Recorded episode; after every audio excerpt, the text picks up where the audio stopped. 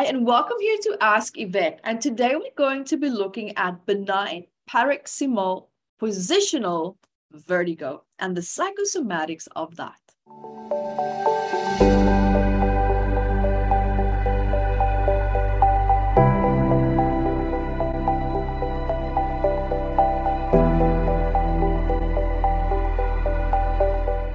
Hi everyone, my name is Yvette Rose here, author and founder also of Metaphysical Anatomy, which is a big book of 679 medical ailments and also the psychosomatic stress of that for adults. And guys, yes, absolutely, of course, is recently released. I have the one for kids too, so we don't forget them as well. And also remember to jump in on my free master classes that I have every single week, every Wednesday. You can go to YvetteRose.com to find out more. My intuitive body spirit guide workshop and also my intuitive body reading workshop and so many beautiful healing techniques as mat level one that's behind this big book where I teach you how to shift trauma and how to create an amazing life for yourself. So guys, today we're going to be looking at a very interesting condition. And guys, today we're going to be looking at benign paroxysmal positional vertigo. Now, this condition, also known as BPPV, is a common cause of action of vertigo. Now, this condition normally occurs when crystals move from one part of the inner ear to another and disrupting the signals to the brain. So when a person is experiencing vertigo, they could also feel as if their surroundings, for example, are spinning or moving around them. And BPPV is also now more common actually in women than in men. Now, certain causes, uh, at least symptoms, let's start with the symptoms first, is dizziness, feeling lightheaded. All right, there's a lot of balance, there's maybe nausea, maybe there's vomiting, there's vision problems. There's also often rapid involuntary eye movement. Now, some causes and triggers for this is could be that the inner ear contains two different structures.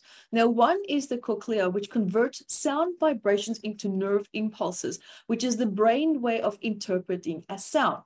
So the vestibular system, now this provides information about the body's position and it plays a very important role in balance and also in coordination. Now it consists of the bony labyrinth and also the membranous labyrinth and also the semicircular canals. Now BPV also occurs when calcium carbonate crystals, which normally usually appears in the membranous labyrinth, start to move to one or more of the semicircular canals. Now, when enough calcium carbonate crystals have actually started to build up, they disrupt the movement of fluid through the semicircular canals. And this is now also what causes the altering of the signal that travels to the brain. And now also, for example, moving the head can actually trigger vertigo because the solid crystals respond to gravity. Now, something also here to look at, for example, now if we look at the psychosomatics of this, now just looking simply at sound vibrations that is moved into nerve impulses.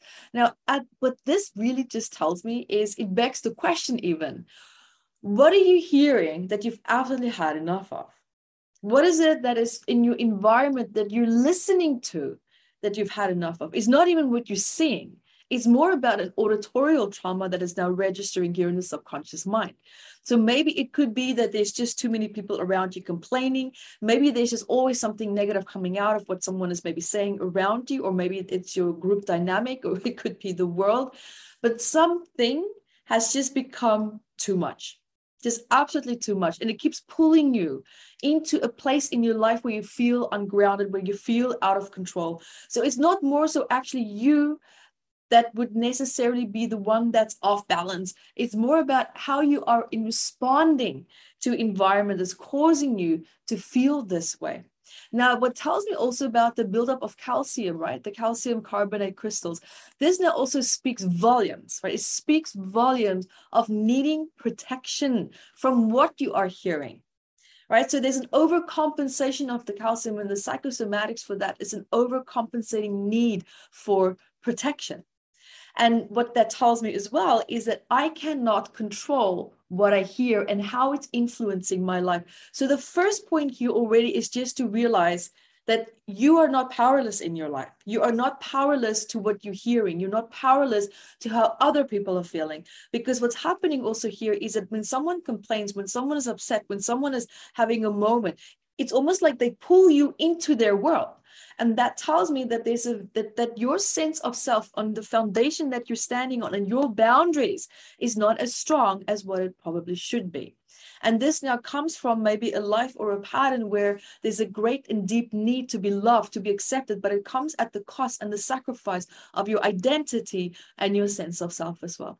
Now, also what this condition can cause, or what can exasperate it, or what can actually cause it, and then it can have this ripple effect into all these other um, segments that I already mentioned, is an infection as well. And when we look at the psychosomatics of infection, it's all about what I'm hearing, what I'm listening to, I'm actually feeling angry about it now, but I don't have the self worth to tell people how I'm feeling. I don't want to hurt other people's feelings because then I'm responsible for their unhappiness. So this also comes from a very, very deep, deep pattern in childhood where you were probably made to feel very responsible for your parents' actions and reactions and also their happiness. And you continue to take on that burden from other people around you in your life. And this condition is coming forward and telling you that it's just stop. Absolutely stop. So now the questions that I would love to ask you as well is when you are now with this condition, what around you have you absolutely had enough of hearing? And how do you emotionally feel in relationship to that? Right? How do you feel emotionally in relationship to that? And another great question is perhaps what do you need to shift or change within yourself or embrace more within you to be able to feel stronger in relationship to what it is that you don't want to hear around you in your life anymore. Because there's a part of you that's feeling deeply out of control and powerless towards it. But that is just a belief, that's just a mindset, and you can change it like that. You really, truly can. So there you have it. And thank you so much for being here with me today. And until next time, be the light that you are.